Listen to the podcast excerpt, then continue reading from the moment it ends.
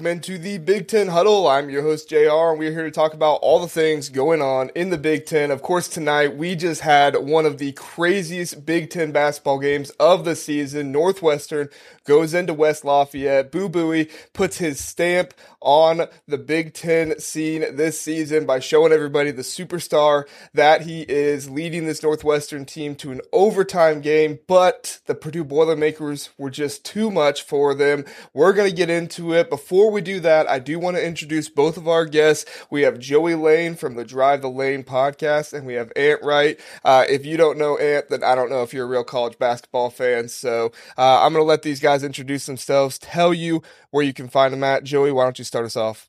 Yeah, absolutely. So Joey Lane, former Ohio State basketball player from I almost can say back in the day now, four years ago. Uh, find me at Drive the Lane. Uh, find me at Joey Smoke 14. Weekly episodes about uh, Big Ten basketball, Ohio State specifics. Uh, tons to talk about the Buckeyes lately. All positive stuff. It's been really fun shows. So if you're a Buckeye fan, come on down. If you're not listening already, I'm pretty surprised. But um, yeah, we talk we talked to some other guys too, and we have some other people on there too. So all Big Ten fans would would uh, would enjoy some some drive lane coverage. So yeah, happy to be here. Thanks, Jr. Thanks for having me.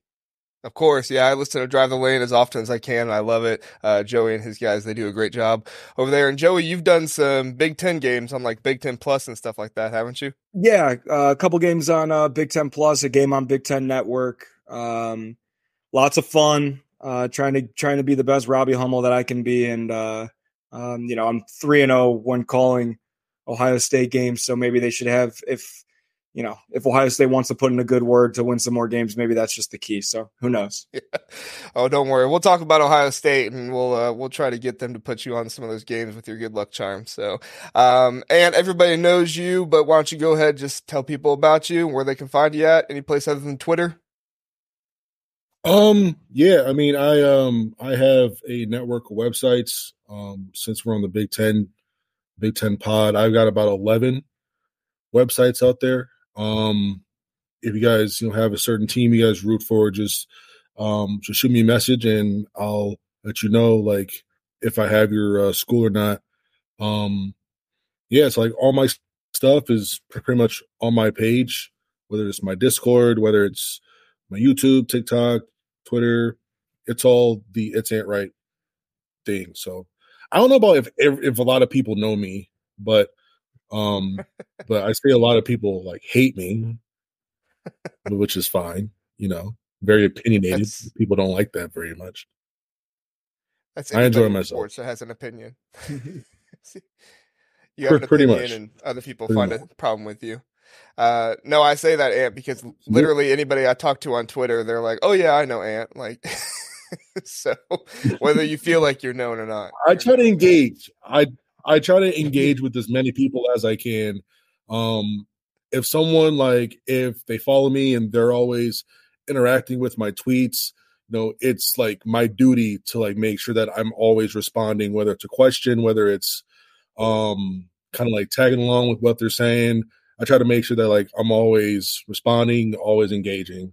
Um, so like even if people are like fighting with me, I'll try to get them to like see what I'm talking about without you know crossing lines and getting personal and all that weird stuff. So um I do like it though. I do love it. I love the platform. Oh, 100%. Yeah, appreciate you, man. And uh, always always appreciate good interactions that don't just turn into insults on Twitter. So that's that's always good.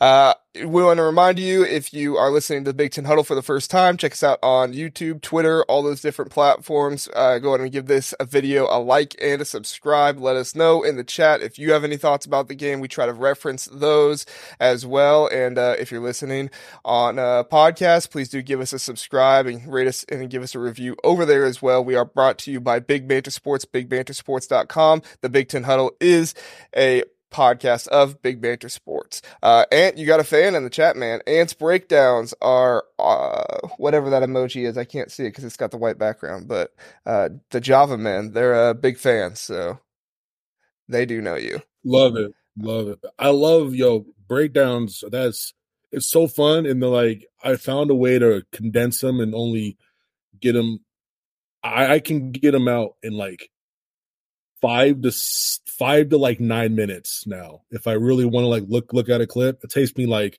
less than ten. And it used to I used to add all these animations and all these things. It would have been cooler, but like mm-hmm. they took me like an hour to do. But now I could do like like eight clips in an hour, just just like boom, boom, boom, boom, boom. And then by the time someone's done watching the first one, I've got two up after that. And then so they're just you know what I mean? And it's and then it's just uh yeah. Man, man. And I I love film, film junkie. Um my my college coach was like super was, was a psycho when it came to like film. And so I I got a lot from him. And then com- combine that with like just enjoying the the IQ and X and O part of the game, it was just it just all made sense. It just all makes sense. I love it. Yeah. Uh, always learn a lot. Appreciate that. Uh, let's go ahead and get into it, guys. So Northwestern took Purdue to overtime. Ultimately, uh, Purdue pulls away and wins this one 105 to 96. Uh, Purdue, it, it, they, they are the best team in the Big Ten. Wisconsin obviously uh, is right up there with them, but now Purdue has the most conference wins in the Big Ten with nine. We're going to talk a little bit about Purdue, Wisconsin later. Um, but this is just a really, really strong team. Northwestern, I think they're underrated. And you were talking about before we got on here, they're supposed to be ranked in your mind. I can't, I can't agree with you more. Um, to me, Boo Buie is a superstar. They went into West Lafayette and they gave the Boilermakers a real strong challenge. Uh, we'll start with you, Ant. What were your thoughts on this game?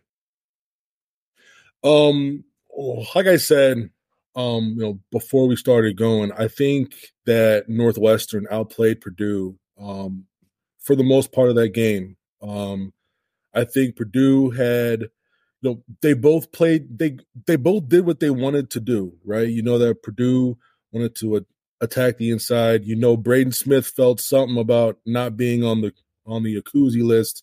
I don't know how many points he ended up with, but I think he had like 15 or 16 dimes. Um what a message that sends you know what i mean? And then on the other end you have Boo Buie who was on that list doing what he does. You have Ty Berry making shots.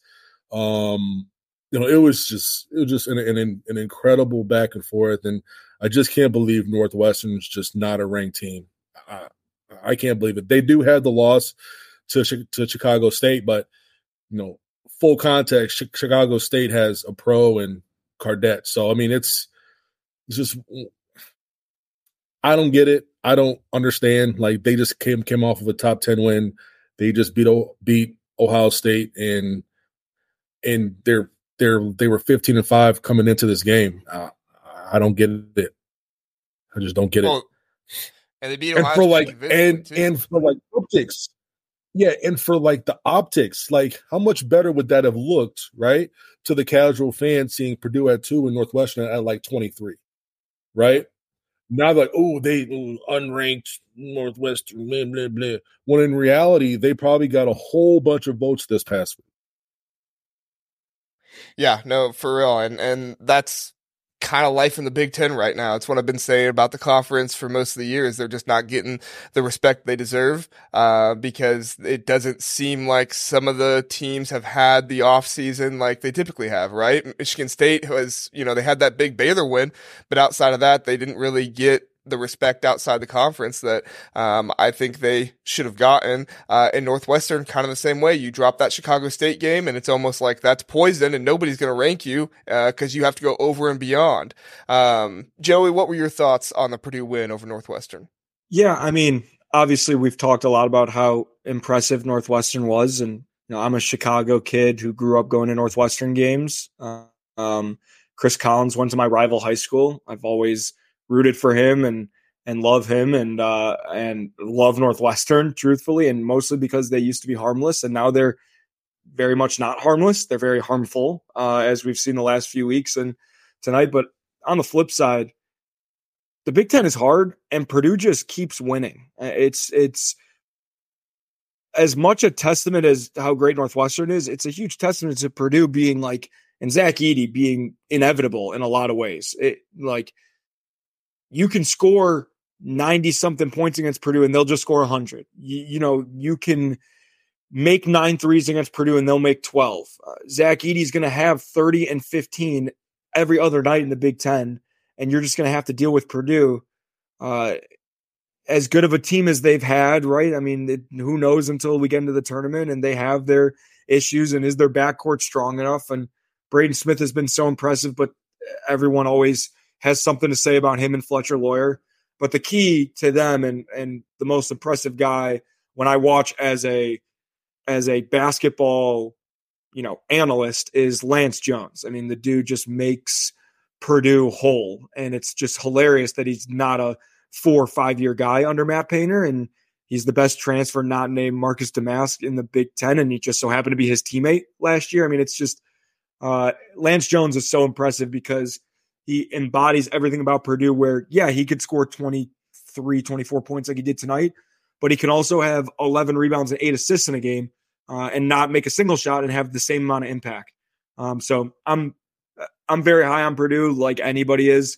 Um, very high on Northwestern. I think the Big Ten has a very top heavy conference as of late. Um, and all that matters is March for the Big Ten, like always. But if this is foreshadowing, I think these are two teams that, you know, definitely will make the NCAA tournament. But I don't see why. Obviously, Purdue, the expectation they might be the number one overall seed is to make the second weekend. But with Northwestern, their guards are really freaking good. Boo Buie is as good of a point guard as you'll find in the entire country. They could be a second weekend team. They play a fun brand of basketball. They are incredible offensively. Collins runs incredible stuff, and they make and take high level shots. Uh, and, and, so uh, this game was just it's it's refreshing. Truthfully, I watch a lot of Ohio State basketball, and the game their offense has just fallen off a cliff, and that's what I have to compare it to as of right now. That's what's fresh in my head. And this was like you're not watching a Big Ten game in a lot of ways because of how great the offense was. 16 assists for Braden Smith, like Ant said, is unbelievable. Boo Buie had 25 points, and you're like, man, he probably left some out there. It was just a very fun game to watch and very aesthetically pleasing as well.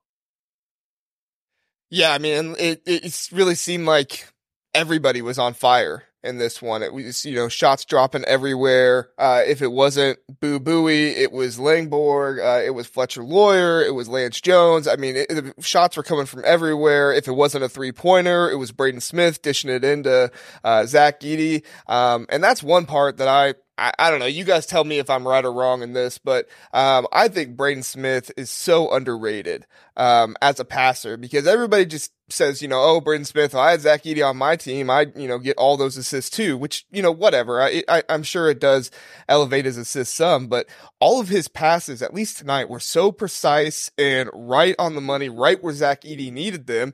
And obviously, I'm not taking anything away from Zach Edey, but when you have passes that good, right into your pocket, right where you need them. It, I mean, it, it, makes it so that you can get the ball in the basket so much easier. And were you seeing a lot of the same thing? What were your thoughts?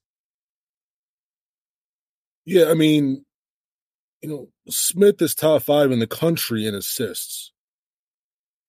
Like, does Zach Edey help? Yes. At the same time, hmm.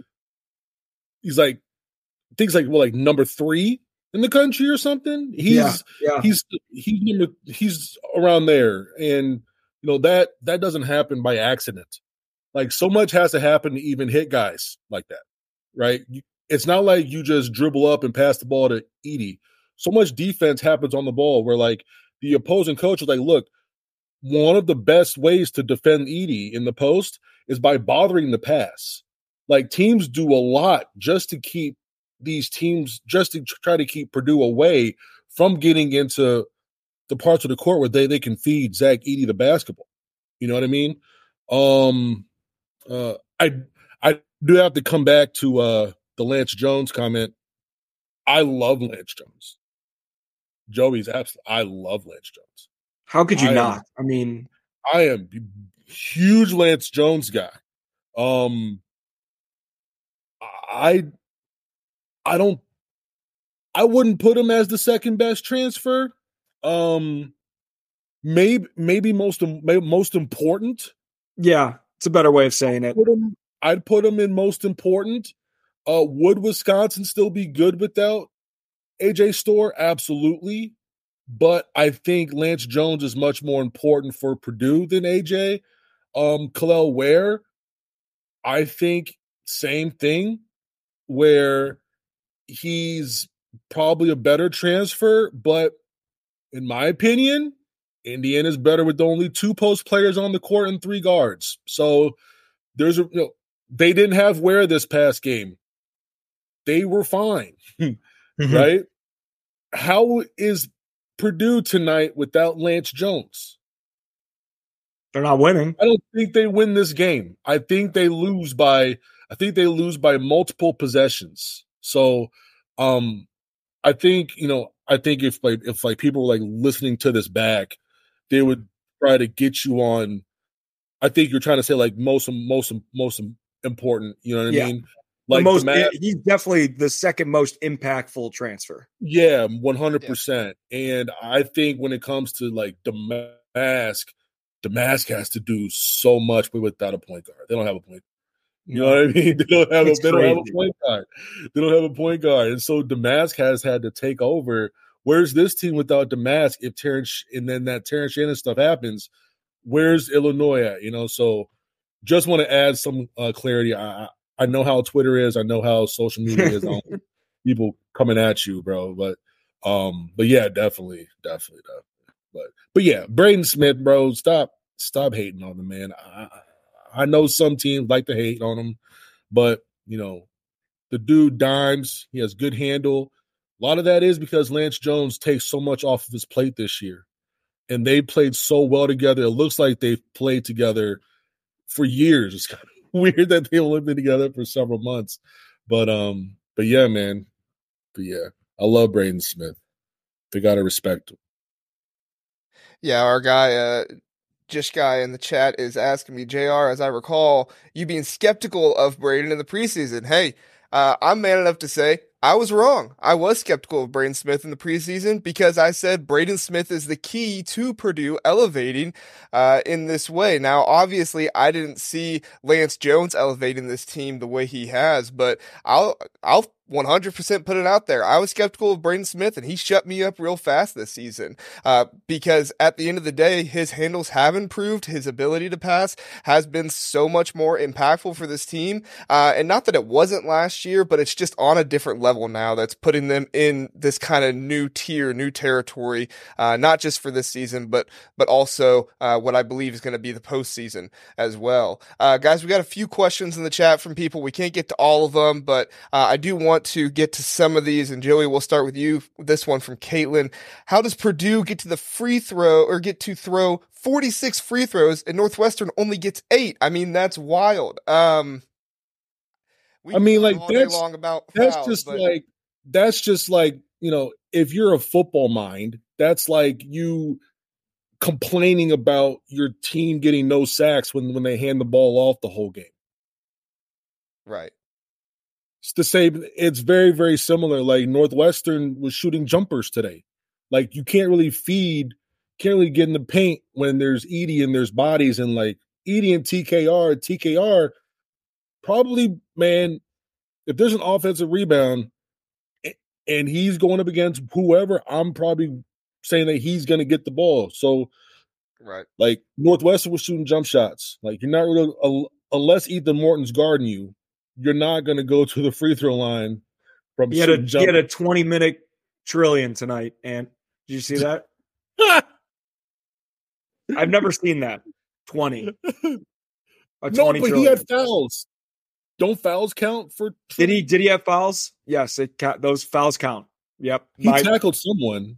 I got i got i got that straight off of twitter so that's just my own okay. not doing my no, those are that's definitely like a Snell that uh, uh Tony Snell stat line. Yeah, and, yes. Bro, I've had a trillion before. I was pissed, but man, those yeah, you and me are a little different.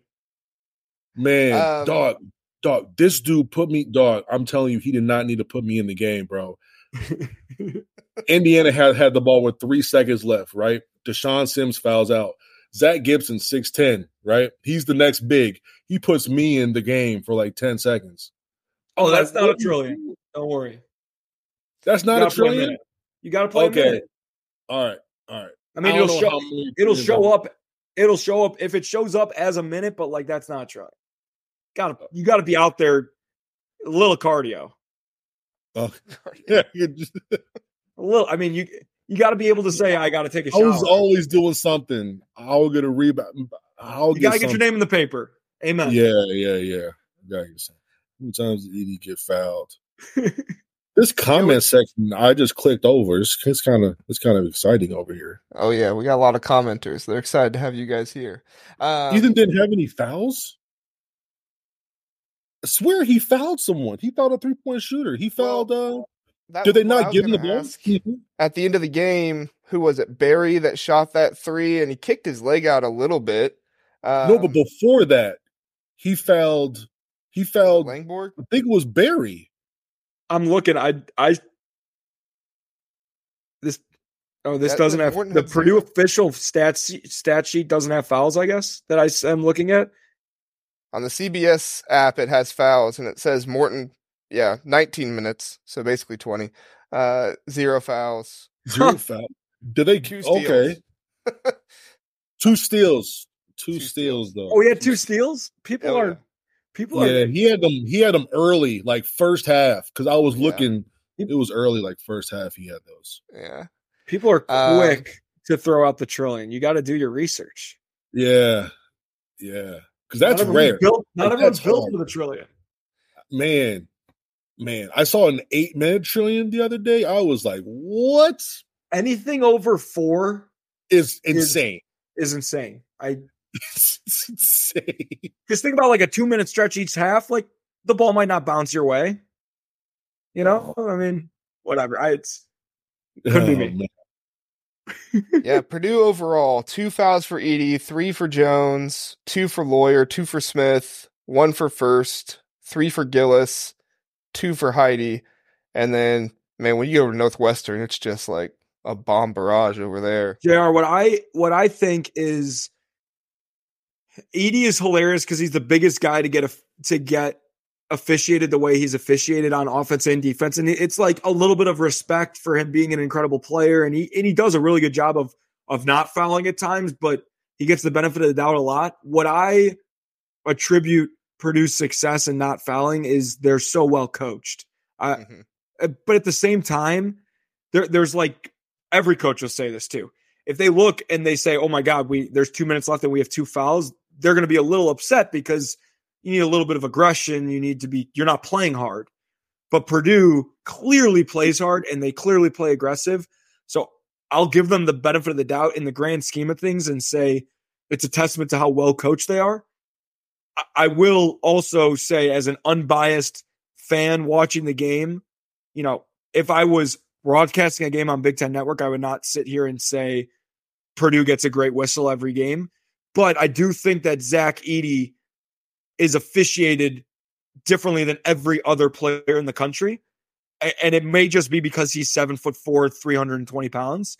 But, eh, you know, he he does camp out in the lane. Does he get three seconds all the time? like people think? No, but he's also gets fouled on every single possession. You can't call every single foul. So it's Right. it's such an interesting dynamic with Purdue games in general. I, I live with an Indiana diehard Indiana fan. Of course, he thinks that Purdue gets the best whistle ever, and you'd think that they're playing as the Duke as the Duke Blue Devils in Cameron Indoor every night. But eh, there's some truth to both sides of it. But I think the main point, and, and you can tell me if you think I'm wrong, they're so well coached. I mean, they are so disciplined and so well coached. Yeah, they're they are very very well coached, and I I would say like Greg Gard's teams are very very very similar in that they're not going to try to block like like so many teams are undisciplined where they try to block your shots, go for steals that get you out of position. Like they really want they want to foul they want to foul with their legs, not with their hands. They want to body you up and they want to wall you up and they want you to score over them and through them, not around them. And that really and they and they go straight up there's no verticality ever being broken anything like that and if you make the shot that's fine but they know that they're doing everything that they need to do from um from a standpoint of just playing solid defense you don't need to be anthony davis like down there you just got to be stout don't get don't get bullied show the referee your hands if you show the referee your hands referees are not going to call the foul when there's tons of contact still, but they're showing their hands so referees don't call it as much. When it comes to Zach Edey, Zach Edey is impossible to referee, and Joey is right. The dude gets fouled almost every single possession, but you can't call every single one. um, that's that's just how that goes. He gets fouled every possession because if they don't allow some physical play, Zach Edey would put up like 70 points a game. Because he because he'll be able to get to wherever he wants to. If anything, Zach gets fouled way more than anyone else. Absolutely. Easily. Like they're like like because players have to put all their weight into just three quarter fronting. It's it's ridiculous. It's ridiculous. He's impossible to he's impossible to guard without fouling, but referees aren't going to call it unless it's egregious. So, yeah. yeah I don't my, know. Uh, my guy Kent is in the chat here. He says, "How many times did Edey get fouled?" I'm asking. Everyone is saying the foul discrepancy was because Edey gets fouled a lot in the comments. So I don't have the exact stats of how many he got fouled in this game, but I can tell you that Zach Edey leads the nation in 8.6 fouls drawn per game. They uh, give him the, the next ball. closest right by the Jaden, Right. the next closest is Jaedon LeDee from San Diego State, who My is 7.8. I know, a former Ohio State guy. Um, Can't believe I have a teammate still playing college basketball. That's insane. I love Jay though. He's a great kid. He's really good. Young. He's doing really well this season. I knew I was washed until there was nobody in college I played against. No, like, or I didn't like, didn't. How should I put it? Played with, played with or against in their class. That's how I knew. So, man, so like when Seth Towns, yeah, Seth, the first person I thought of. Seth Towns was probably your your your guy. You're you're like a you're like a sophomore in high school. You are in the booth. He's still in college. It's unbelievable. He he. I was a year. I was my. I was one class ahead of him. I had guys when I was a junior coming into Ohio State that were the same age as me, but they were freshmen. And then when I left, there were guys that were still playing that were the same age as me every year until really now. It's it's it, insane. I mean, good for them. Hey, if I, I somehow I only played four years. Everybody else has played more than four years in my little, you know, six year span. Basically, everyone else has played more than four years if they wanted to. Somehow, some way, I got stuck only playing four. I tried to tried to play another one, but that's all. It's all we. it's crazy. It's I don't get it. it's unreal. How it goes. Your body starts breaking down. You're like, okay, what's next? You know. Exactly. it is. Exactly. All right, guys. Appreciate you uh, breaking down that game. Let's go to the next one. We have Last night, Michigan State took down Michigan. This was a pretty close game in the first half, and then into the second half, so Michigan was actually leading at halftime in this game, and then Michigan State came back. I don't know what it is with Michigan this season, but you know they they play a good first half in a lot of these games, and then the second half they just they kind of start to break down and and lose things. Jaelin Llewellyn, I was really impressed with him in this game. Last podcast we were talking about how he averages three minutes per game on the road or uh, at home, but he averages like 25 on the road because Dug McDaniel isn't playing uh, right now. But uh, but Joey, I was curious your thoughts on this Michigan State Michigan game. Yeah, I think that generally speaking, it's just I mean, Ant's better suited for this, but like there's no point in talking about Michigan without Dug McDaniel. I mean, they're they're just not they're not good. I mean, it's and no team would be good without their point starting point guard. Uh, it's it's it's unfair. Uh, uh, it's very frustrating, I would imagine. But at the same time, um, Michigan State is talk about underrated teams just because they're whether it's their conference record, whether it's some of the losses they had in the non-conference early on, like nobody looks at them as an above average team really in the Big 10, more than that at least. I, I always maybe it's because I am a guard, maybe it's because who knows. I always fall back on can a team has have success in March and you have to just assume Michigan State's going to get in the tournament because they do every single year. But their backcourt is so rock solid. And that's without talking about Jaden Akins, who, you know, obviously you see on the screen had seven threes. So I am a believer in Michigan State because they have a great head coach and Tyson Walker is ridiculous at times. And AJ Hoggard holds his own and, you know, he's kind of hit his stride as of late. Michigan State, generally speaking, they always figure it out this time of year. And through the first half, did they have it figured out? Absolutely not. But they definitely turned on the Jets. Tom Izzo probably said, Hey, I'd like to get my 700 win at home and I'd like to do it against Michigan. So you guys better figure it out. But overall, it's it's hard to really analyze a Michigan basketball team when Dug McDaniel's not on the court. I mean, like they beat Ohio State at home. Ohio State is in free fall, but not at that point they weren't quite in free fall yet. But Dug McDaniel is the straw that stirs the drink. He's the head of the snake. He's whatever you want to say about the team. They are not the same team, not even close, without him. And that's no shot at Jaelin Llewellyn. That's no shot at any other guy on, on Michigan. But Dug McDaniel, look, first seven games of the year, everyone's like, holy cow, this guy might be a third team All American, first team All Big Ten guy. So, you know, that that's kind of my thoughts on, on the game. And I think Michigan State is if they haven't already started to hit their stride, I think that you know no one wants to play in East Lansing and no one wants to play Michigan State when the calendar turns to February and definitely not in March.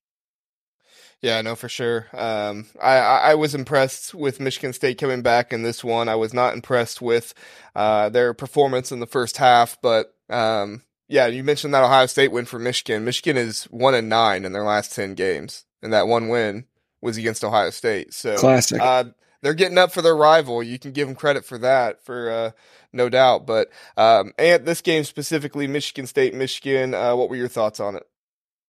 Um, no juice. I I I tweeted last night that this was the most juiceless game that I've seen from these two teams. Like there's just nothing. Like I felt no energy through the screen. I didn't feel energy with with the players. Um, nothing, nothing, and I, I don't know why that is. I don't know why that is. Um, a part of that has to be like these guys at Michigan State are looking over to a Michigan team and they're seeing guys that they've never seen before. You know, like I know they hate Michigan. They're supposed to hate Michigan, but like what's what's the rivalry, right? Like I have a rivalry with. It's like, where's Hunter Dickinson? I, I want to go kick his ass right now. Like, where's that guy at? Um, where's Kobe Bufkin at? You know, you know, we have to see him versus Akins again, and you're just not. Eh, I don't know. I don't know. It just felt real. It's just the vibes were just really, really different. And you know, you have the team from Michigan where you know they have you know new faces and all that. They didn't have their their point guard and um I never even saw that step before. You said like what twenty something minutes on the on the road and like three minutes at hmm. at home. Um, why? Like it's like Dug. Dug can play alongside Lou. Like I don't understand why that's a thing. Um, this team's broken, absolutely broken. Um, they have what four wins in like two or three months. Like it's disgusting. And you you know why it's disgusting? It's disgusting because we saw what they could be. Like in their first three games, what they were doing, they go and they they go at the garden, completely blow out St. John's. Like that final score was in the teens, but that was because Pitino kept kept uh, pressing when Michigan put the bench in with like four minutes left.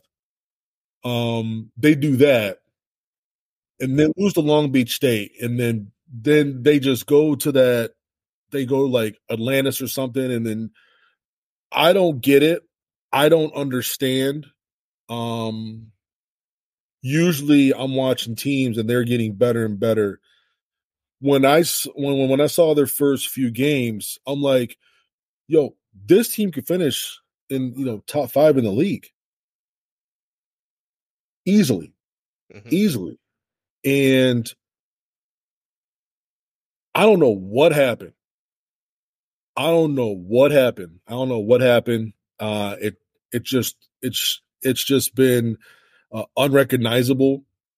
Um, you can watch these games and see that some of these guys are kind of checked out. Um, I know that there's a lot of stuff going on in the background, but you know, there's you know, it's um, I don't know, I don't know. It was just a juiceless game, and nothing surprised me. Them winning the first half, I'm like, like this is what they do. Like they come out and win the first half, and then when when they got to adjust in the second half, it just all all goes to nothing. And that's what happened. I think State was like plus 20, 21 in the second half, or, or no surprise at all whatsoever. None, none whatsoever. Um, I think that's that's like the sixth or seventh time now where they won the first half and then like lost the game. Yeah. So, uh, we have a question here from under Brad's Wood. Uh, will J- will Juwan be dismissed before the end of the season? No. I kind of have a hot hot take on this one that I don't think he. I think he's back next season. Yeah. Personally. Yeah, I mean, like if, if I had, if I had, if if I was a betting man, I would say he's back next year. And if he's not back next year, it's from his own volition, not because Warde, the athletic director, said, you know, let's let's part ways. So if he's not back, it's not going to be because of Michigan. It's going to be because he wants to move on. Well, Jason no, one more year, right? He's not going to. You said what now? I said Jace has one more year too, right? Yeah, he has a he has his uh COVID year. He has his COVID year. okay. year. Yeah. Um. So that's so that's kind of up to him, whatever he wants to do. But yeah, there's there's so much going on, man. It's ridiculous. Crazy. What do you think, Joey? You think Juwan back next year? I don't know. I don't want to talk about coaches getting fired for many different reasons. Yeah, I don't like talking about you know, people ask me that all the time. People to ask me that all the all the time, and I'm like, oh, like, like I'm not, I'm not answering that. Like that's I don't like I, especially when it's yeah, it's just too close to home right now. But in general, I don't, you know, Jr. If we're getting a beer at a bar, I'll talk your ear off about it. But I don't like to. Uh, it's just not good business, and uh yeah, I mean, that any competent person is looking at Michigan and thinking, yeah, that the whoever coaches that team could be fired. Sure, just depends on the direction that you know Michigan wants to go, and if Juwan Howard, who like many coaches in the country, probably every single year finishes and goes, man, do I really want to keep doing this? I know I love doing it, but do I really want to keep doing this? Especially for a guy like him who does not need to keep doing it.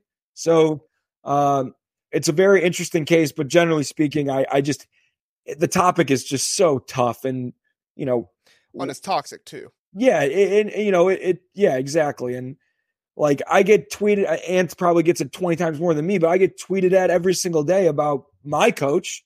You know, yeah. and and I don't, I don't, you know, just like I don't want to talk about that. I, I don't need to talk about the other stuff.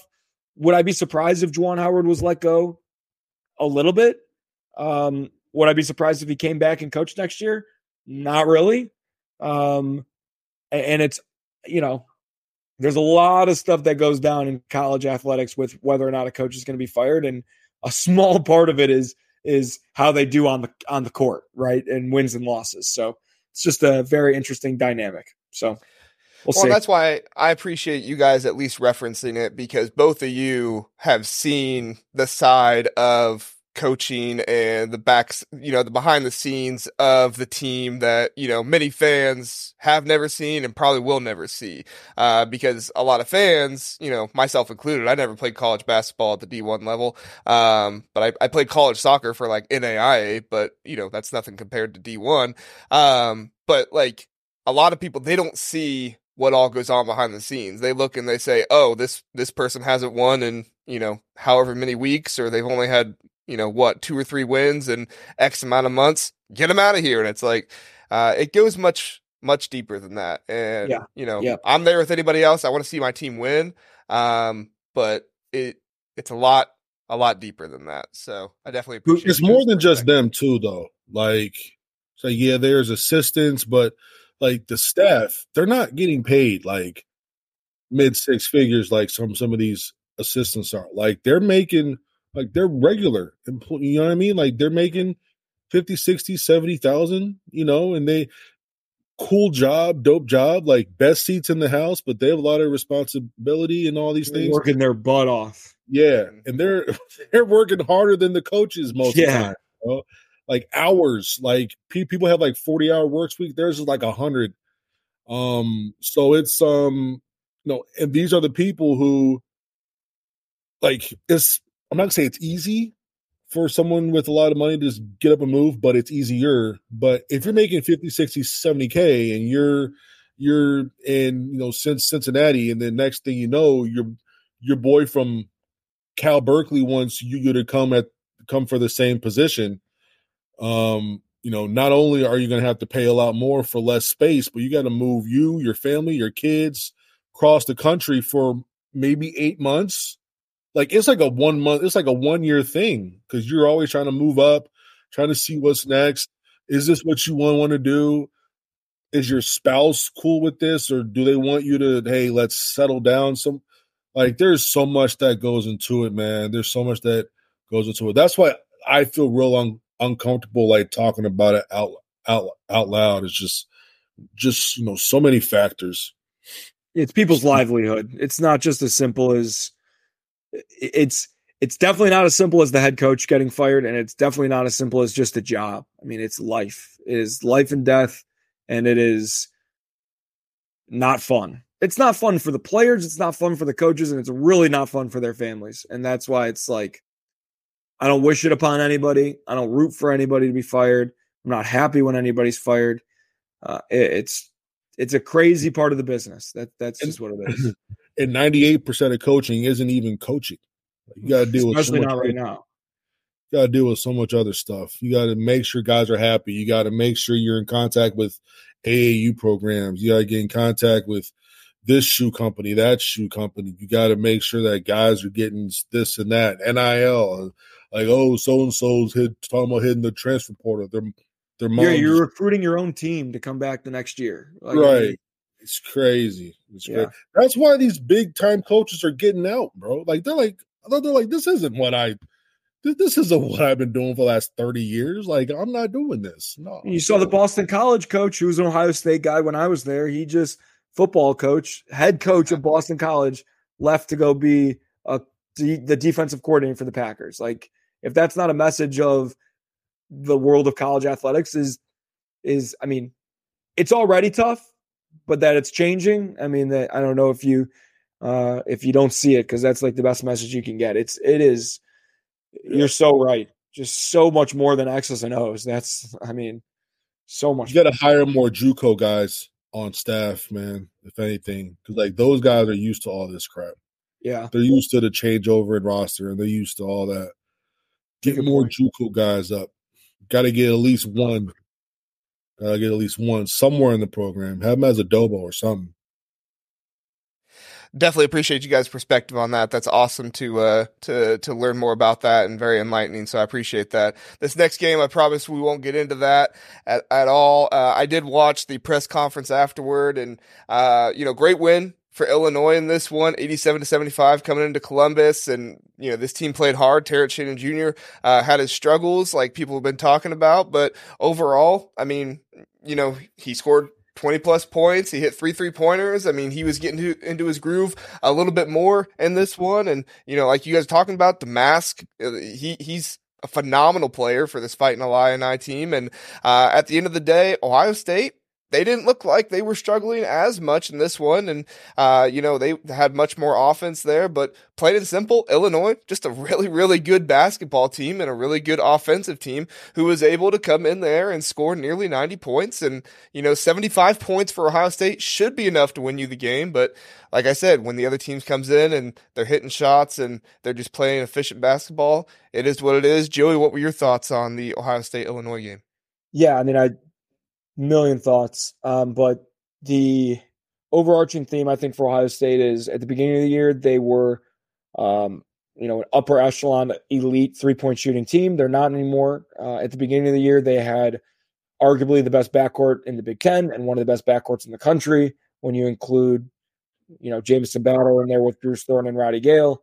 Um, now, now those guys are not playing it at the same level. Jamison Battle had a solid game. Roddy Gayle finally looked a little healthier and had a good game. Bruce was okay. Didn't really play much in the first half because of foul trouble. But um, the last thing is is their defense is just gone. I don't. I just truly don't know what happened. I watched them all preseason. I went to a ton of practices, the early games in the season. Holt, Coach Holt, you you know he he was not ready to crown them as a phenomenal defensive team, but he kept telling me how they've improved, they've bought in, they play hard, and those all might still be true because I do think they play hard, but something is just like a piece of the puzzle is just gone. Um, you know, there were games where they were playing soft, like they played soft against Nebraska. They and and I one thing that my coaches at Ohio State did was they did not throw around the word soft. Like if we were being soft, then we knew that, you know, we were being soft. Um, so I don't use soft lightly, but they were soft against Nebraska and they were soft against Northwestern. Um, for as poorly as they played offensively against Northwestern and as poorly of, of a rebounding team as Northwestern is, because they go small a lot. And even when they're not small, they're still kind of small. And Ohio State is a pretty darn good offensive rebounding team. To only have a handful of offensive rebounds in that game is just sad. I mean, I was sitting there in the in the front row with all of the the boosters and head of the NIL collective for Ohio State, and they, I mean, to put on a performance in front of the guys that are signing your checks is not very fun either. Um, but man, this game, I'll positively spin it, I guess, in Illinois' sake and say they are back to the team that everyone saw at the beginning of the year. Terrence Shannon had, you know, his get right sort of moment down the stretch in the second half being from Chicago and having a million friends that went to Illinois, you know, everyone is very excited about this team. I think they're as fun to watch as any team in in the entire Big Ten, and they don't even have a point guard like we talked about earlier. Uh, Domask is ridiculous. Terrence Shannon Jr. If he played all year, he'd be a first team All American. Coleman Hawkins does everything. Uh, I Luke Goode's my favorite player in the country. Like, I mean, I just, and he didn't even do anything. Like, I, I just, Brad Underwood's got a really, really good team. He has really good teams almost every year. It's just going to be a question of how well they do in the tournament, how well they adjust to things in the tournament, how well they adjust in, per, in important games. Can they win important games without a point guard? Um, but this team is as dangerous as any team in the Big Ten in my eyes. Come March, um, I, do think Ohio State maybe caught them on a bad night, but Ohio State also not playing great basketball at the same time. JR, I agree that 75 points is enough to win games in the Big Ten. It should be. Um, but man, you know, Ohio State might make a couple buckets, but they just can't get that stop. And um, I don't know what is happening in Columbus. Um, there is elements of a free fall. Um, it is hilarious that the only team that I wouldn't switch places with right now is Michigan. Uh, and that's sure it's saying a lot because Ohio State, if you watch them play, it's it's crazy that this is the same team that beat Alabama by 13 and beat Santa Clara by 30 the next night. Um, very similar story to Michigan. Beginning of the year, everyone's like, "Holy cow, this might be the second best team in the Big Ten.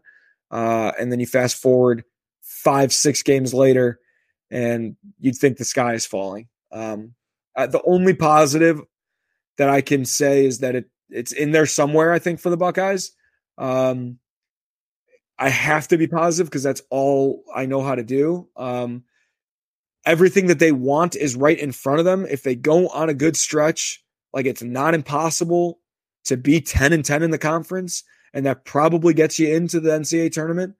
Um, but the team that I've seen the last five games doesn't look like they can go 10 and 10 in the conference. Um, but it's in there somewhere. I trust, I definitely trust the staff. I mean, I've played for the staff, I've had success under the staff.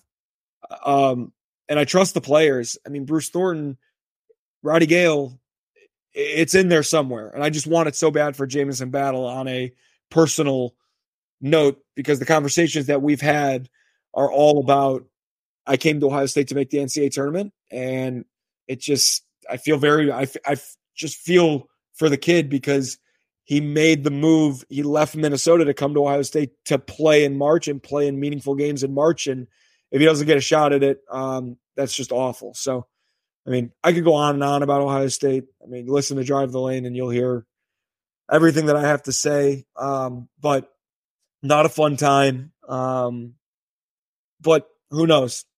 Basketball is weird. College basketball is really weird. Things can change the drop of the hat. Uh, choosing to be positive about it, but like, man, if you've watched the last few games, I don't, I don't know how you think that the season can turn around, but I, I sure hope it does. Oh, I mean, that's why we love college sports, right? You you think, oh, there's there's no way anything like this could happen, but it's the emotion and it's the drive and the passion of the players and everything else, you know, the coaching that comes into it as well, where it's like you see something, you're like, there's no way anything could happen here.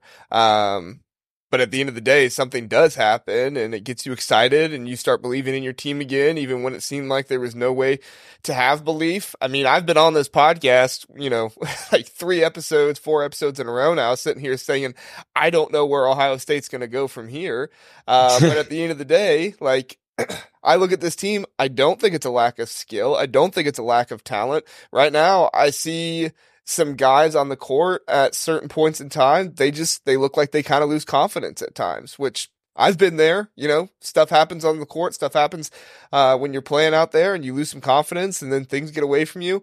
Uh, but the new, you know, the good news is is that there's a new game, there's a new opportunity every single time you step out on that court, and we'll see what happens with Ohio State. Um, and do you have any thoughts on this game, or just Ohio State in general, or Illinois? They're moving forward. What are your thoughts? Um, honestly, you know, watching that game, I felt that against 85, 90% of the, the teams in the Big Ten, I think Ohio State finds a way to get that close at the end. Um, I feel that every time Ohio State made a run, they got down like they they just couldn't get past like nine or ten. Yeah. And then Illinois would just get to 16, 17, almost like right away like it wasn't like this grinded out and they got to got to six back up to 16 over like three or four minutes. They would get back up to 16 in like two or three possessions. Right. It was extremely quick. It was like shotgun nope not happening. And i'm sitting here like you get it to nine or ten you know you like the next one to get a six point run right? Next one to go plus six. If that's illinois back up to 16 if that's ohio state it's a three or four point game, right? That's that's the little difference, and I feel that Illinois just did not let Ohio State get breathing room. It's almost like the the closer the game got, the more locked in Illinois became, and um, that's the that's the difference between a team who is going to be a top four seed in the NCAA tournament and a team who is fighting to get back on the bubble. You know, there was two you know two very different mindsets where Illinois was being an absolute killer in this game, where they would turn up when they needed to, uh, while staying under control, but they would really, really turn up. Um, are they playing Mahaffey a lot at the five? No, they sh- they they did down the stretch. I mean, against Illinois when Coleman Hawkins is the opposing five, I think you can. Uh, I, you know, they don't. The, in any other game, they don't. Truthfully, I mean, they just don't. Um, gotcha. I think that that's a wrinkle that they need to throw in there. I love Mahaffey's been the the best player in the last five games. He was making plays at the end of the game at the five. Um, got to try something new at this point. I mean, they've they they've always they, they've had Zed and Felix out there at the same time, but they rarely have neither of them out there uh, unless Devin Royal is in there. Um, but yeah, I when when he was out there, the game was over already. Right, it's a ten plus point game, but it was an interesting it was an interesting style that they were playing, and I wouldn't be surprised if if you see more of it. Yeah, uh, and, and in this one, one of the biggest issues, and it's kind of become an issue over the last few games, was you know Ohio State's lack of ability to score down low by the bigs. Um, I don't know what's happened to Zed Key this season. Um, you know, I don't know if he uh, isn't pushing guys around as much because he's he's gotten slimmer, which you know, good for him. You can definitely tell he's been in the weight room and working hard in there. But um, I think he's had to adjust his game a little bit because he's not quite as big and uh, I don't want to say as strong, but you know, he's just not able to push people around as much. Yeah. Um, I was talking to Mark Titus about this. I I was talking with Mark Titus on his his uh on his podcast. Um this was like during like exhibition time and we were like bringing up how like Zed Key's lost so much weight. I was like, I didn't even recognize who he was when when I was watching him in the. I think they're playing Dayton or somebody. Yeah. yeah. Um, I'm like watching this game and I'm like, yo, who is that? I'm like looking through the roster, like, who is that dude? In person, it's even crazier. I mean, it's unreal. Yeah, it's unreal. I'm like, yo, who is that, bro? Um, do you have a number on like how much weight he lost? Had 20 like 20. It looks, yeah. yeah, yeah. So I'm just, I was like, I don't know. I don't know. If he had a jumper, I wouldn't mind it as much. But he's like a, I don't know, like how good is Jared Sullinger if he's 200 pounds, six seven? Well, I think he, what I, I I couldn't agree more. Was I was talking about this with uh with another well respected basketball mind um, at the Northwestern game. There is an element of losing weight, which obviously that's awesome. Way to go, Zed. Like that's great. Like you should try and lose weight. But if it turns you into a basketball player that you're not comfortable being, right, and you lose your your game, right, like a Kaleb Wesson. If Kaleb Wesson loses 15 more pounds, you know his game is drastically different. The one thing that I will back Zed up with is he is doing whatever he wants out there still. He is getting deep post ups. He is getting fouled on deep post ups like a ton last game. He was getting fouled a ton last game. He just can't finish. I, I it's almost like him losing all that weight, he lost his touch. Like that's what it seems like to me. Because at the rim, he's incredible. He's he dunks everything. He's quicker to off the floor, catching lobs, finishing above the rim. All that is great. It's when he is four feet, five feet, six feet out, middle of the paint, left handed hook shot, right handed hook shot, whether it's off the backboard or in the middle of the lane. You know, this is the same guy that scored 20 and 10 against Mark Williams and Duke two years ago, right? Like, like he he was he was the reason angle they merchant. Exactly, right? I, I mean, he, he he like I'm not comparing him to Zach Edey, but Zach Edey makes he doesn't just dunk the ball. He makes these hook shots from eight feet away. Like they are not easy shots, but Zed is getting the position and he's and he has the same shots. He led the team in scoring last year until he got hurt. He's just not finishing. I don't know what it is. It's and it's not at the rim. At the rim, he's fine. He's it's like he's lost his touch. That's what it seems like to me because he's still able to get the deep post position and still physical on defense, but it, it's it's just bizarre, so bizarre because Ohio State has zero zero post presence. I mean zero. Yeah, I do like Felix with his on the defensive end, right? Yeah, He's great rim. But protector. you're not going to give him the rock on the block and say, "Yo, go get us two points." Right. Yeah, I feel you there. He's just he's, tough. Like he's he's almost like Cliff a little bit, a little bit of Cliff Omoruyi. Absolutely, and but yet less athletic. so yeah, yeah, but yeah, he is. He, I, Cliff Alexander's a great. I, I, think that's a great comparison because, well, first of all, Chicago guy that I saw play in high school a million times, Maury, and and uh, Oh, you you're saying Omoruyi or more? Yeah, yeah, yeah, yeah, yeah, I- yeah, yeah, yeah. Yes, I agree with that too. I think they're all three. It's so funny. I'm thinking Cliff Alexander because I just watched a Curie high school basketball game, but the uh But it made Um, sense. He is less athletic. it- yeah, Yeah. left less athletic than both those guys. But yeah, it's Yeah. it's there's very similar paths of those two guys where everybody in Big Ten circles expected them to be all Big Ten caliber players, especially for Cliff. Um, maybe not as much for Zed, and maybe it's because the teams just aren't very relevant, but they're just they're just a shell of what they were on better teams. You know, I just it, it's very interesting. Both those guys, Cliff Alexander. Um, why am I thinking you're saying Cliff Alexander? Oh, it's, it's, it's. I love the his uh, his Cliff Alexander. All he did was dunk, so it's fair. his commitment video was so funny. Oh my god. Especially, I mean, like, especially for me, like I, all my Illinois buddies were like crying. I'm like, that's amazing. Like, thank you for doing that. That's amazing. I put it on TikTok. It, it has like six hundred thousand views or something stupid. It's the best, and you can, Yeah, and that's so great because I was just gonna say every year you could just post it again, and it's better every single year. So I put his video stitched exactly with a video from like an Illinois apartment that was packed with Illinois kids reacting Yes. to it. I put that out there, bro. Unreal. so good. So good. Oh, It was so good, man. my uh, so it's funny, quick, funny story about that. My sorry, Shep. my sorry, Shep. my uh my buddy and AU teammate, close friend Jalen Brunson, who's killing on the Knicks. Very fun to watch him. Going to be named an All Star tomorrow.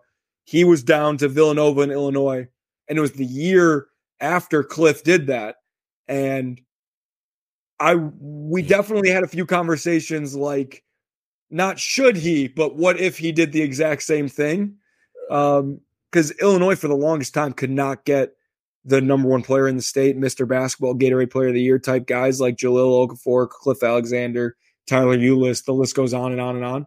Um, now, obviously, they're doing a great job of doing that. But if back to back years, Jalen hit him with a, I'm going to be going to Villanova, that would have been just ridiculous. Poor Illinois. Max is mad at me. He says I'm an Edey homer. What? Why is people people call me a homer when when I break something down that's correct, but they don't like it. Like they get mad at me for explaining the rules. Indiana thoughts: play more guards. That's what I was gonna say. Is I, I like this Right. comment better from Max. Um, Play Indiana Anthony beat, Leal, 40 minutes a game. Leo, the Lealter, I Man. love I I I would love die him. for Anthony Leal. dude. I'm telling. Oh man, you know what? I'm not gonna say that. Like I, this morning I thought about him for like 20 minutes. Where I'm sitting there like, no, because like I watched. I'm, I'm not gonna say too much Big Big Ten basketball, but I watch a lot. And you know what? Whenever I watch Indiana, nobody has a better bench presence than Leal.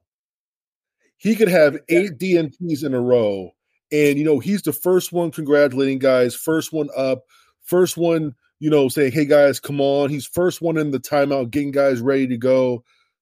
And it's no shock to me that when he got his moments, that he's been able to produce, and not just from like, "Hey, he hit some shots," yeah, but you know he understood his his assignments. He was still in shape. I didn't think at any point in time he was too tired out there. You know what I mean? Some guys, they're not playing. They're like, you know what? Why do I have to, you know, why do I have to work hard still? Like, why do I got to do do this? This is dumb. Da, da, da.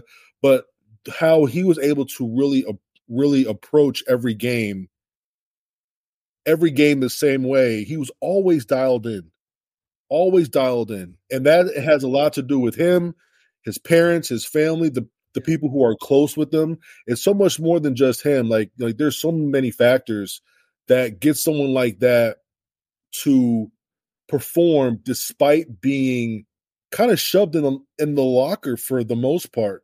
And then now you get brought out that locker, come help us. He was in that locker studying away, doing the little things, taking extra shots and you know, being everything that we want a college player to be. That's life, you know. And like this morning, I was just thinking about all that, and I was like, man, you know what? That is a model citizen of how everyone should approach their life. Point blank. I I just I am such a fan of his because and his his post game press conference really or I guess interview really encompassed everything about how I feel about him is there's something to be said about a guy who doesn't run away from, you know, a team when he's not getting playing time, has, you know, maybe I relate to this so much because even though I did grow up in Chicago, my mom is from Ohio. I grew up a huge Ohio State fan. Like I, I love Ohio State and the university, and all I wanted was Ohio State to do well. And Anthony Leal, like just a Bloomington kid who he's never going to transfer out of Indiana. No. And he, Mr. Basketball in Indiana, he's clearly good enough to get some tick, right? So the fact that he wants the best for the team, wants the best for his teammates, and is it's a testament to like the prepared guys are not lucky guys, right? They he was ready for when his numbers called because he doesn't want to let his his team down. At, at Ohio State, we called that competitive excellence. When you know when you're needed most, you're able to give your very best. And Anthony Leal is so impressive because he's like a running bit or like a joke with Indiana fans. Like maybe Anthony Leal can save us, right? The Indiana kid, like you know, he's got the mom and pop NIL deals for local pizza shops and right, like, but he is what college basketball is all about. The guys that would die for their university and die for their teammates and care more about winning than anything else. And, uh, you know, I'm not the biggest Indiana fan in the world. Um, just be, I, you know, when I shoot a lot of threes, they shoot no threes, so it's hard to love Indiana. Um, but man, Anthony Leal is hard to root against. It's just he's hard to root against. Maybe yeah, impossible my in-laws are huge IU fans. Uh, have been all their lives, um, and they know Anthony Leal's parents, um, and they met Anthony Leal a couple times. And I mean, everything you guys are saying, just like magnified based on what they said as well. Is like, you know, he is just the most stand-up kid, one of the best kids you ever meet, and you know everything you guys saying about just like he would literally die for Indiana. Uh, a university because like he just loves them that much and he loves playing for this team. Um, I was concerned when Malik Reneau went down in this game early. Uh, I still am concerned because I want to see Malik Reneau keep playing this yeah. year. Um, but it, seeing Anthony Leal have the game that he had, 13 points on 21 minutes, um, you know, seven rebounds, just fantastic game for him. Um, I, I, I was so happy to see that happen. Um, and if Malik Reneau is down for an extended portion of this year because he was on crutches uh, at that game, are you concerned for Indiana moving forward without him? I'm not. I'm not concerned. Um, I'm not concerned more. I've always had a heavy concern for Indiana, even when they had a nice record. Um, something just didn't just didn't gel with me with how they did their rotations and their lineups and all that. But um, you know, Reneau has been arguably the best power forward in the Big Ten this year. Uh, I will put Dawson Garcia up there with him. I will put Coleman Hawkins up there with him.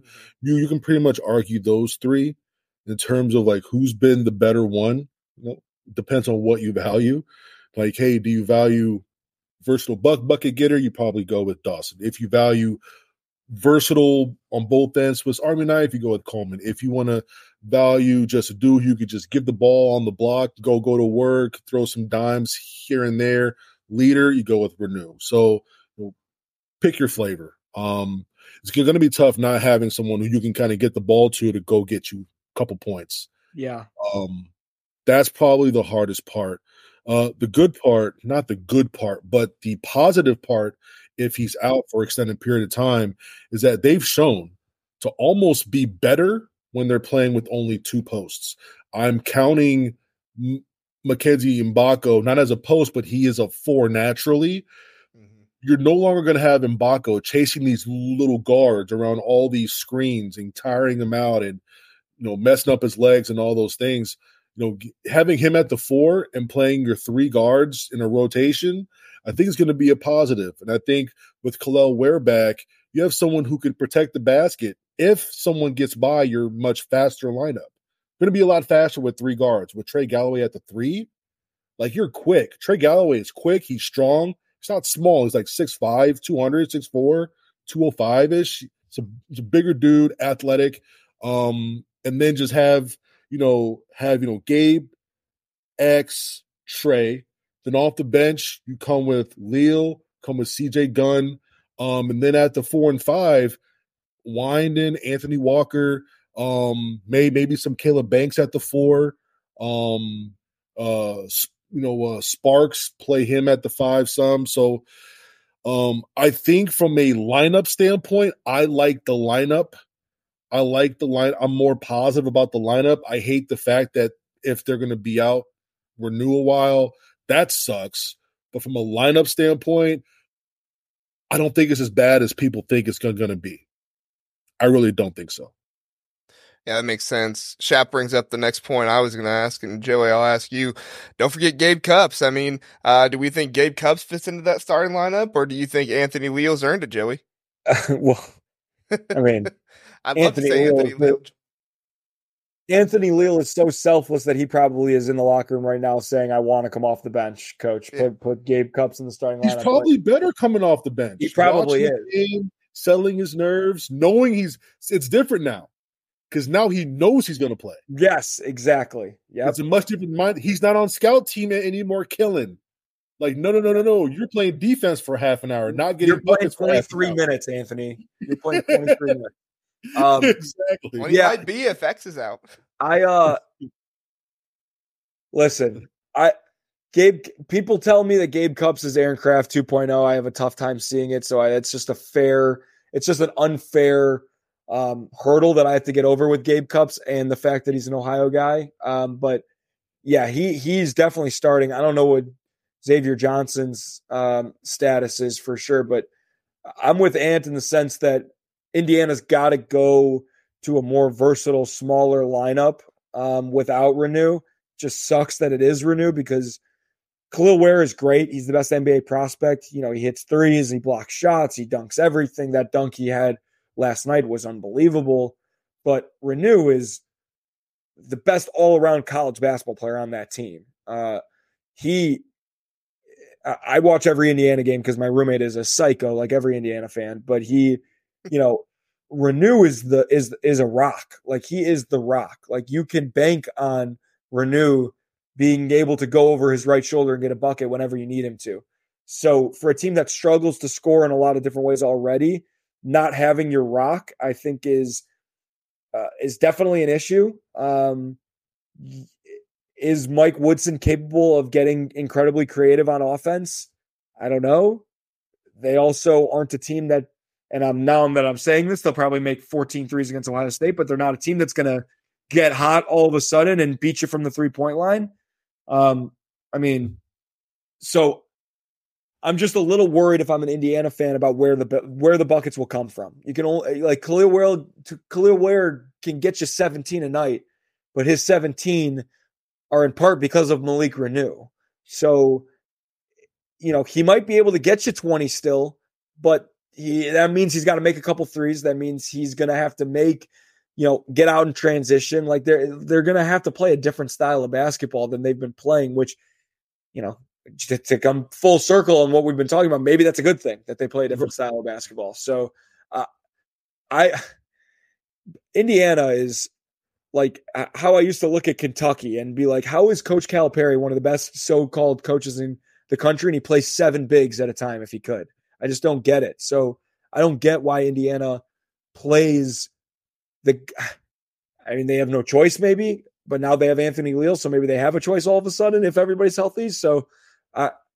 I don't know. I don't know. Indiana is is is very interesting. Eventually, they're going to have to win a big game. They had to beat Iowa eventually they're going to win a big game. Just, that's just how it works in Assembly Hall every year.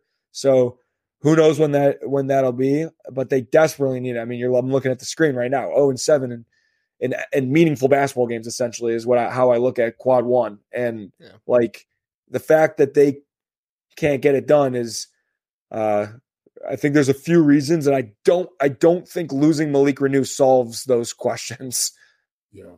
They almost beat Kansas. I mean, Dropping that Indiana's the king of almost wins. Talk to any of their fans. dropping that dropping that game and then all the close by games that so they had like five by games that were like within eight points or something. They almost lost to Army. They're like legitimately the worst team in the entire country. Yeah, Army was they were hitting everything. That was that game was- Robbie Hummel was That laughing on the broadcast. He was laughing. I, I I vividly remember that. Army had like a six eight guy like from Indiana. His dad All played for family Indiana. was there. Yeah, that was that was a fun game to watch. They had a point guard in their th- in his third game ever in college basketball. Like you know, he's from the academy. He took a fifth year in high school because he had to in He order to play killing. and he had 20 points in the first half or whatever. I mean, it's just, Just a little white dude, right? yeah, a little short ginger guy. It was awesome. He was killing. He was Yeah. killing. And I'm He sitting here. La- I mean, listen, I my worst trait as a fan, and definitely as a as a so-called Big Ten analyst now, is that I have a hard time rooting for the Big Ten in non-conference games, just because I I feel like I'm still so close to it that like I don't want my enemies to succeed. You know, I know that's not I'm removed. I'm removed. I know, I'm and that's and that's good, and I'm getting there. Like I, I'm get 100. percent Like I love Northwestern. Like I, I get it. Like I, I'm getting there. But man, when when Indiana is at home and in a dogfight with Army, how in the world am I not supposed to root for Army? Yeah, you know what, bro? You know what? You're gonna get there the day when someone talks junk about Michigan, and you're like, "F you, this is my Big Ten. You talk about my Big Ten like that? And then I'm like, You're- wait, what did I just say? yeah, you're gonna be like, well, hold on, what? You're gonna get mad. Dug McDaniel's not a top 10 point guard in the country. exactly. Like, wait, wait, like what? Wait, wait. Michigan, they, what do you mean? They went to the national championship and lost to the best team maybe ever in Villanova. And then it's like, wait, no, hold hold on. I was right. I was rooting for. Villanova in that game. I've got a lot of Big Ten pride, man, and and whenever I feel that like a Big Ten team loses and the other teams like talking about them, and, I, and I'm sitting here like looking at their conference, just trying to get anything back on them, Yeah. anything I can. It's like I'll go back 40 years. I'm gonna get you, like you know what I mean? I I definitely I definitely have Big Ten pride, and I definitely root for the Big Ten in games that make the conference stronger, right? Like like I'm not going to root like when Indiana played Auburn, for example. Like I'm not rooting against Indiana in that game because I want the Big Ten to be a better conference, right? Right. but now it's but now it's eh, you know there are other examples that are completely different but you know it's just so I, it's a weird dynamic and maybe it's the ohio state fan in me because especially in football like i'm not rooting for michigan in the college football playoff. You know like like people are like you gotta you gotta root for your conference like in these bowl games like i'm sorry when iowa was playing tennessee i i, I didn't i didn't ha- i didn't care who won. You know i just didn't care. Like I, you know. I, it's so it's just tough. I don't know. I, maybe it's because i'm an ohio state fan who has so much like fortunately i have so much to look forward to during the football season that i don't need to root for other teams. I don't know what it is. I, I just Right. can't get myself definitely not in football. In basketball i'm coming around but uh, I, I don't know. I i have a hard time with the whole root for your conference. I have pride in the conference and i don't like when you know back three or four years ago when there was a real debate on what's the best basketball conference in the country like i was all in on the big ten. Like i'll give you 30 reasons why Like we got Michigan, Yeah. we got Michigan State, we got have you watched the game this is real basketball there's defense being played exactly But, like, physical men when it does come to football, I don't I don't understand it enough. So I could be a fan almost. In Yeah. basketball, like I'm like fan second to third. My thing is what just happened. I gotta explain to about a thousand people what just happened, why it happened, why it was called, why it wasn't called. Like, like I don't know, like the way, way that my brain functions during like Big Ten basketball games is totally different. I watch the ACC play. I'm like, well, la, la, la. F Duke, I hate you. Help, hope everything bad happens to you. I don't care who you're playing. It could be like Shenandoah Valley. I'm I'm all about Shenandoah Valley that game. Yep. Well, that's hundred percent. Give me all the upsets when the Big Ten's not playing. That's what I have to like take a second to like be like, hold on. If Northwestern loses this game, how does that impact the Big Ten and Ohio State? Okay, I'll root for Northwestern. And then, but but if North Carolina is playing Chattanooga, it's like Chattanooga. Let's have a day. You know, let's so, go. Well, yeah. Let me say the ACC's weak tonight. Let me have, let me say that the ACC's trash. Well, let me talk junk on the Big Twelve tonight. Come on, let's go. Well, the ACC is a JV conference, period. So we can talk about that. it's ridiculous. It's ridiculous. Louisville, what is going on? At least, at least, at least our JV teams are Michigan, Ohio State, which they could beat anybody any night. They got Louisville. Oh, oh. oh man! Well, Louisville lost to DePaul. Louisville lost to DePaul. Do you know how hard it is to lose to DePaul? I've made I've made a lot of money betting against DePaul this year, and they're in my backyard. Oh man! Love All it. right, well, let's get to our last game. This was a preview. Uh, I thought we were only going to go for an hour, but then I have underestimated you guys' ability to just uh, shoot and talk about anything with that. It feels like it's only been ten minutes. We've been going for a long time. I thought it was hey, like we'll stay as long minutes. as we want. So, um, so we just saw Purdue tonight, and obviously, you know, free throws were kind of the downfall of uh, the, the it's downfall. That's what kind of made them struggle and keep Northwestern in the game a little bit, uh, shooting nearly fifty percent. But that's not who this Purdue team is. However, Wisconsin also a very good team. I think they're probably better than uh, not not probably. I think they are better than Northwestern, and they're at home in this one. And what are your thoughts on Purdue going to Madison to play the Badgers? Um, I like I like Wisconsin. Um, I said before the season, I was like, if you have money laying around somewhere and you want to bet a dark horse for the Big Ten, put it on Wisconsin. I think they're like plus fifteen hundred. Um, I've got the receipt and I'm just waiting for it to. Not the receipt. I, I did not bet. I'm, I have the receipt, the Twitter receipt. You got the tweet, yeah. I I got the tweet. I got the clip from um Mark's show where I talked about them. I was like, look, value. You want to bet Wisconsin? Um, I. It's one of those games where I love how these three games have lined up with Rutgers, Northwestern, and Wisconsin because I think those three teams give Matt Painter the hardest time. Um, no matter what their roster is, I just think from a standpoint of some coaches just get you. They understand how you function and they do everything in their power to just throw a wrench in it. Some teams they don't really have the the preparation to do that, but Rutgers has a lot of prep to beat Purdue they just didn't have the they just didn't have the horses this year yeah. to yeah. to make that a game late. Um, Northwestern, they just get Purdue. That's why they went to overtime back to back times now. Wisconsin, Greg Gard, they get they this is another team that understands how Purdue ticks. Um, you know, the the overall matchup is going to be fun. I love Steven Crowl. I think he's one of the most underrated big men, not just the, the Big Ten, but the entire country. Um, he does so many little things. I like Tyler Wahl. I like, you know, AJ Storr. We, we you know talked about him earlier. Well, one of the surprises for me was Max Klesmit this year. What he's been able he's to unbelievable. do spot. That guy has been, man, he's been really freaking good. Um, and before the season, I was like, you know what? For this team to really recognize how good they are, Chucky's got to take a hard look in the mirror and take a step back.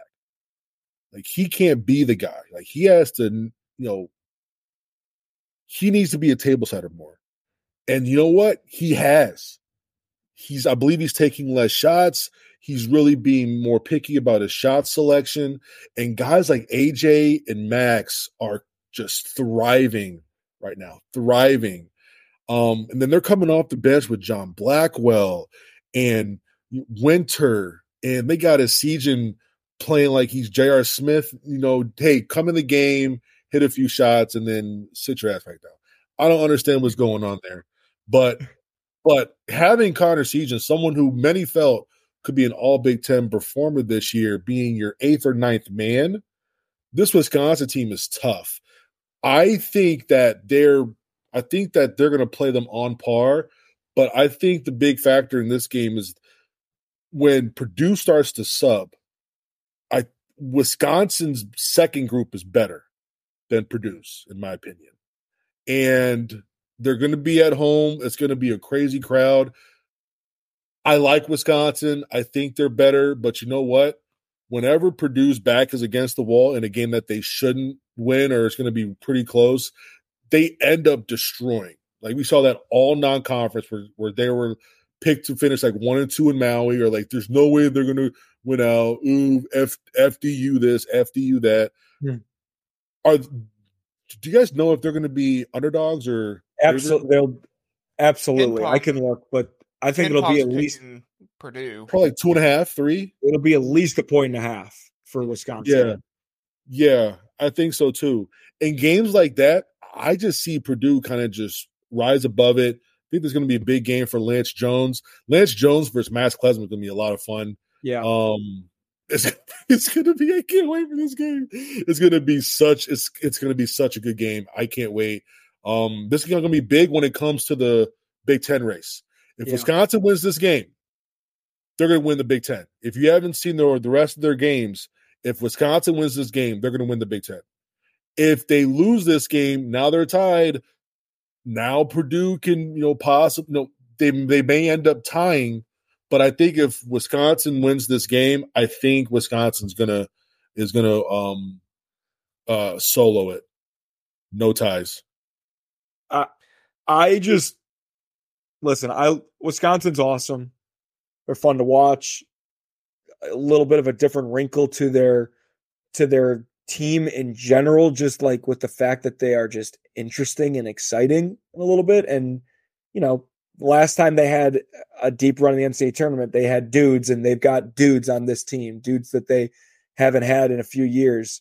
Um, I just keep coming to the back, coming back to the fact that I just think Purdue is like Thanos. Like they're just inevitable. Like they, it, it doesn't matter if they get punched in the mouth. Doesn't matter if they're favored. Doesn't matter if they're underdogs. Like if Purdue is an underdog and you are betting, it would be wise to bet on Purdue if Purdue is getting points. Um, I also think that this team is not afraid of anything.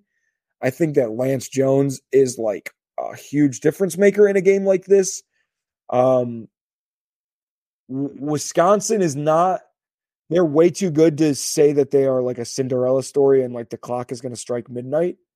But like every team, every year, and and you, I'm sure you'll agree with this.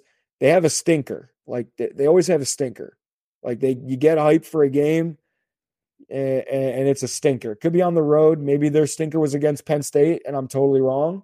But every team has a stinker.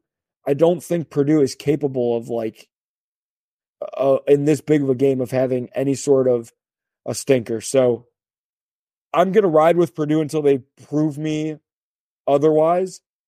Would I be surprised if Wisconsin wins? Absolutely not. I think they're favored for a reason. I think that I think Ant made a great point about how deep they are. Um, Connor Essegian coming off the bench is just a perfect example of that. Uh, like any game, Zach Edey is really important, but like it comes down to the guards. And if Braden Smith has a 16 assist game again or anything close to that, that's good news for Purdue. But like, man, it's gonna be fun to watch four incredibly underrated guards go against each other in the in the national media. Obviously, they are as good as it comes in the Big Ten. And then can Steven Crowl play one on one defense against Zach Edey? He may be the best, most capable guy in the entire Big Ten. You know, Zach Edey's as great as he is, but he's not known for passing the ball out. He's not known for not dominating games and taking a back seat. Uh, so we'll see what happens. I mean, the, all eyes on the from the entire country are going to be on this game, which doesn't happen every weekend for for the Big Ten. Um, so you just got to hope it's a great one, like Purdue versus Northwestern tonight. And uh, again, again, you wake up the next morning, you tell me Wisconsin won, you tell me Purdue won. I won't be surprised either way. I just can't go against Purdue. I eh, there's just something about them that just makes me think that you know they are they have their Virginia esque storyline running where the yes they lost to a 16 seed and it was embarrassing and now they are coming back with the same group better than ever looking they got bigger goals than winning on the road at Wisconsin it's like Wisconsin just standing in their way uh, on the on the way for their whole journey so we'll see it's gonna be a really really fun game I think they yeah, double them though oh yeah I think they double them and you know what? Northwestern didn't do a, but they didn't do a they didn't do a bad job. Northwestern, like Edey had like 13 and 8 on like seven shots. Yeah. Right the first like what like 30 minutes. Then he then he just kind of just went, you know, yeah. after that. Because there's a as soon as Nicholson fouled out, he's like a running back. You know, like you, like, keep, you keep running it. You you already kind of made this same analogy, but like if you run the ball over and over again, eventually, like Michigan football, right? Like yeah. you're going to get tired in the second half, and they're going to break off a huge run. And Edey had a 60 yard touchdown, and that's yeah. end of the second half. Yeah, that's what yeah. I was going to say. Is I don't know if I've seen a team like tire out Wisconsin this year. Obviously, Wisconsin struggled against Penn State, and they struggled early on. Uh, who was that? Providence was that who they lost to early on that they struggled yeah. with. Um, so obviously they've had their struggles, but like that's what Purdue does to you. You know, they talk about the boa constrictor for Michigan football. That's literally Zach Edey. It is like every single possession is so hard to score on Purdue, and then you go back down the court and Zach Edey beats you up, and those guards run you to death. You know, around ball screens and everything else. Um, and so I'm I'm very interested to see how the bigs for Wisconsin uh, respond to that, and you know, just Wisconsin in general being tired, uh, not having much juice left toward the end of the game, if they can pull away uh, and win this one over Purdue. I mean, they'll obviously have home court, and that'll help re- uh, energize them. But um, Nebraska's but yeah, trappy tomorrow, that. though. Nebraska's a little say? trappy tomorrow. Oh yeah, Lincoln, Wisconsin at, at Lincoln tomorrow. That, a little trappy it's almost like Nebraska is becoming not even eligible for a trap game if you're going there. Like you know what what you're going to expect. It's like playing Northwestern on the road. Like they're going to score 85, so you better out you better score more than 85 points. I that's a great point though. In the grand is scheme, Juwan Gary back? Is Juwan Gary back? He's been questionable for a week and a half. I bet he plays tomorrow. If he, I bet he plays. I hope tomorrow. he does. I want to see him versus AJ Storr. Yeah, that's I, great. That. There's man, some, that place is going to be crop of wings, decent crop of wings this year, man. Definitely, like in the. It's just so funny because eh, in any other Big Ten year, right? You know, you know what you're getting because you watched guys the year before and and and and the year before that, and they're juniors now, and you're like, all right, Sam Decker's going to make the jump, you know. But like now you get guys transferring in and you you forget everybody like you just you forget who who is who and who has what role and yeah it's like it's like less about guys being underrated and more about being like unknown and uh yeah. it's uh yeah it is a good crop it is a good crop of wings it's a it's a very fun big 10 year like very fun teams and very fun players with and every and guys have charisma and like it, every home court is a fun atmosphere. Like home teams are winning every single game basically. If you're not named Ohio State, so like it's it, it it's just a fun year for Big Have Ten. You been basketball. to Nebraska yet, Joey? Huh? Have you been to Nebraska yet? I mean, I've played there. Right, but I'm like saying this season. Like, did you go there this season at all? Oh no, I haven't gone. I, oh, man. I they're the I they're know. the arena that I want to be at the most so far. That's year. the most underrated arena in the Big Ten. And, yeah, and and it's not underrated. It's just unknown. was it always chaos when you played there? Oh, absolutely. They got you know they got nothing else to do in Lincoln, respectfully. So they they support their Cornhuskers as they should. Nebraska and Arkansas are very similar. Yeah, absolutely. Very very similar in terms of like fan bases. Like that's all that they got. That's that's it. That's it. Just it's Nebraska, Creighton basketball a little bit, but it's Nebraska and it is Arkansas. There's no pro teams around, no nothing. Like the state school. That's it. I need Nebraska in the NCAA tournament. I just need it. They're gonna yeah.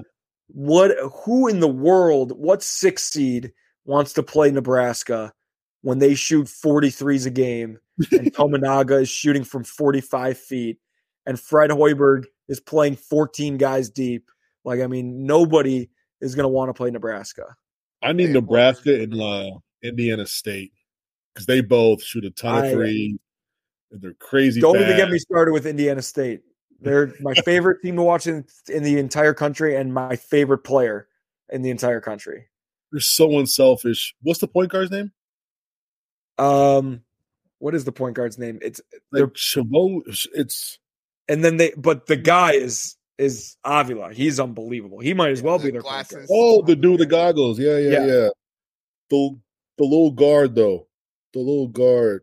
Um, why am I, I slow? He, uh, their uh, their head coach is uh, dark, dark, dark horse DePaul guy.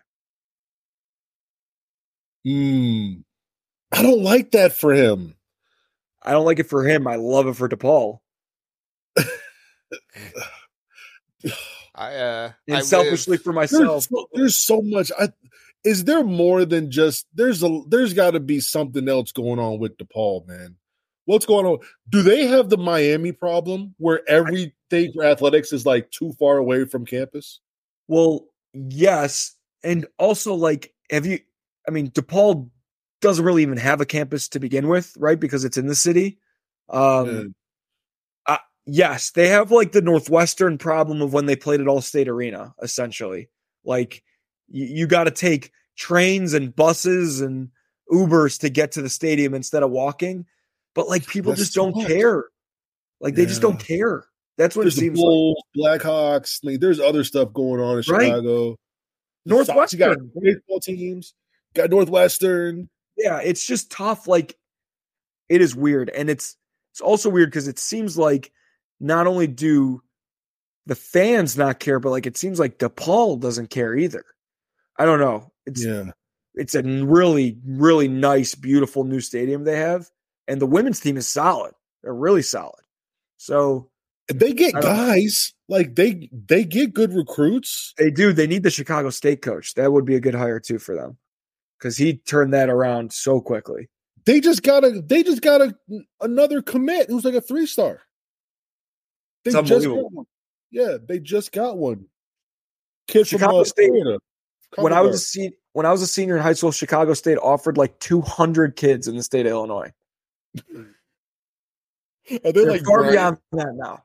Bryant and like Oakland does that. They like offer everyone that they can. Yeah, I mean, oh, like there were there there I had a buddy who was offered by Chicago State when he made a run. They made a his high school made a run to the to the Final Four in the state, and he got offered by Chicago State and instead played D three basketball at Illinois Wesleyan. So I mean, like that was what was happening. Poor mm. Chicago State. Just have to think: what if Mark Titus was the coach there a few years ago? You just have to think about that. Penn State's beating Rutgers by 15 with 15 seconds left at the RAC. Mm. What ha- Rutgers? It's just an off. It's like a. It's like a just a weird transition year. They lost guys they, they didn't think they were going to lose. Guards, if they had two more guards, if they know? had Cam Spencer, period. right? It's so funny. They're everyone's like, "Oh my God, Rutgers is just like they just need a couple dudes." Like what? happened? it's like no, the dudes who left in June, those dudes who left after the portal, yeah, and it was it was it was crazy because because uh, pretty much both of them were like all on board with coming back. Next thing you know, you know, calls were made. It's just crazy, but talk about fun teams. They're going to be really, really fun next year. They're gonna be fun. I don't know how good they're gonna be. Fun They're- though. We're they- talking fun. They need to dig in the portal. They they need to dig in the portal for some help, but you know they're gonna have a couple pros, which is gonna make it a lot of fun to watch for sure. and it's going to be packed at the RAC every night. Already a tough place to play. They're going to be fun. That you're right Yeah. though. Not, fun doesn't mean good, and and and good does and good doesn't mean fun either. right, and it's a hard conference. It's a hard conference to just come in and just do your thing, man. It's hard conference, man. Best coach league, I think, top to bottom, year Yeah. in year out. Best Well best scouted. Yeah, hundred percent. And and that, and next year it's like you can't even. You got to be. You got to be solid, or else you're not going to make the tournament at the end of the year. Like it's just The Big Yeah. Ten tournament. I can't I wait. know. right. I can't wait for Big Ten tournament bubble watch. yeah. man, those games would be like, hey, if this team loses, this they only have six games left. That's it. That's it for them. tie tiebreakers. It's like, it's like, Oh. all right. I mean, the dream is more that you'd rather. I'd rather watch Rutgers versus Nebraska to see who makes it in the last spot than Purdue versus Wisconsin to win the conference. Absolutely. It's just amazing. It it it'll be great theater. I just hope that Rush the court, confetti falling, hang the yeah, banner. right there. Big Ten, like Big Ten you- tournament 2025. like i mean it's it's crazy but it's like gonna be there's gonna be shades of like when these low major teams win their conference tournament and all they did was get a chance to be a six seed, 16 seed and lose by 50 in the first round of the of the ncaa tournament it's like you know you can only celebrate for so it's it is gonna be wild i do like it though you shouldn't every team shouldn't make it that's fine it's just They, but I love it. People are like, if if you're a part of the conference, then then you should be able to participate. I'm like, no, absolutely not. No, if you want to half-ass your way, then half-ass your way to the off season. Like, no. Gotta win. Winning matters. No participation trophies. 18 teams is a lot, bro. I can't believe they're. What are we doing? 18 teams. I Oh, I can't believe they're not playing more than twenty games. But I mean, like, then you'd have to play less non-con. And like Right. I'm for I think what they should do, bro, and um I think someone was like, it's dumb having two games before January. I'm like, you know what? Give me five or six more conference games in January. yes, Put more non-conference games in February. You know, I- like give these teams a breather from each other. I'm. I, I love that idea, and I also like. Okay, so maybe you don't play Tennessee Technical Institute State and Robert Morris School for the Poor, and instead you're playing two more games against Big Ten opponents. Like you'll, you'll survive. It's a I'm better all for chance for you to make the NCAA tournament. I'm all for that. You know what? I think I I legit think end of January, early February.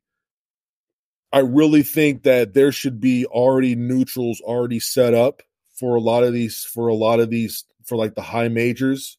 I think they got to bring back the um the uh what they call those games. They call them the the the the bracket buster games where they had games for like 24 hours they used to have those those games where were like like the number three team from this conference played the number three team from this conference and they played like two against two one against And one It's not set before the season.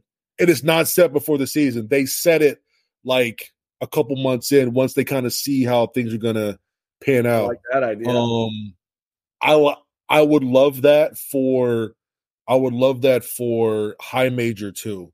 Like, look, like there's going to be set neutral. These you know, you know going to have games played over here. Da, da, da.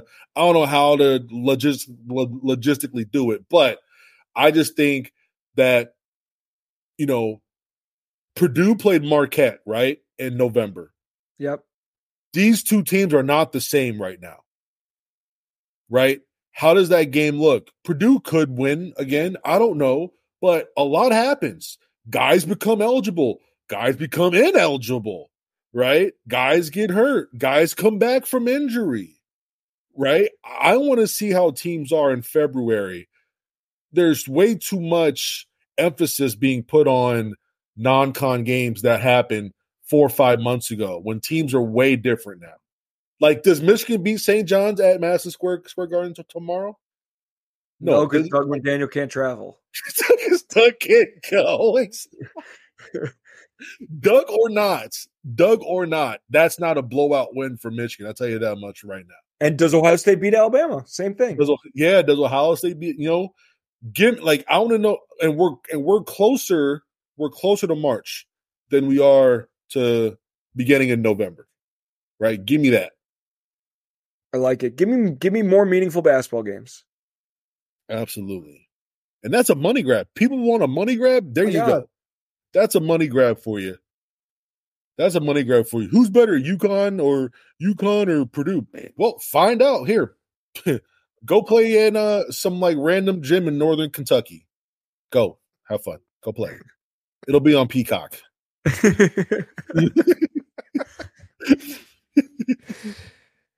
oh man. Uh Hey, this is a great episode, guys. I really appreciate both of you being here. Uh, I learned a lot. I know anybody else who stuck around, we still got uh, 20 people watching. So uh, anybody else who stuck around, I know they learned a lot. They deserve a um, prize. They do. Yeah, they, they do. Um, but I think we'll end it here. Ant, thank you so much for coming on. Joey, thank you so much for coming on, sharing all your thoughts and everything. Uh, you guys are great. I appreciate both of you and, uh, hope to have you guys on again sometime. Uh, you know, another time. For those of you watching, thank you so much for watching. We appreciate it. Have a good one.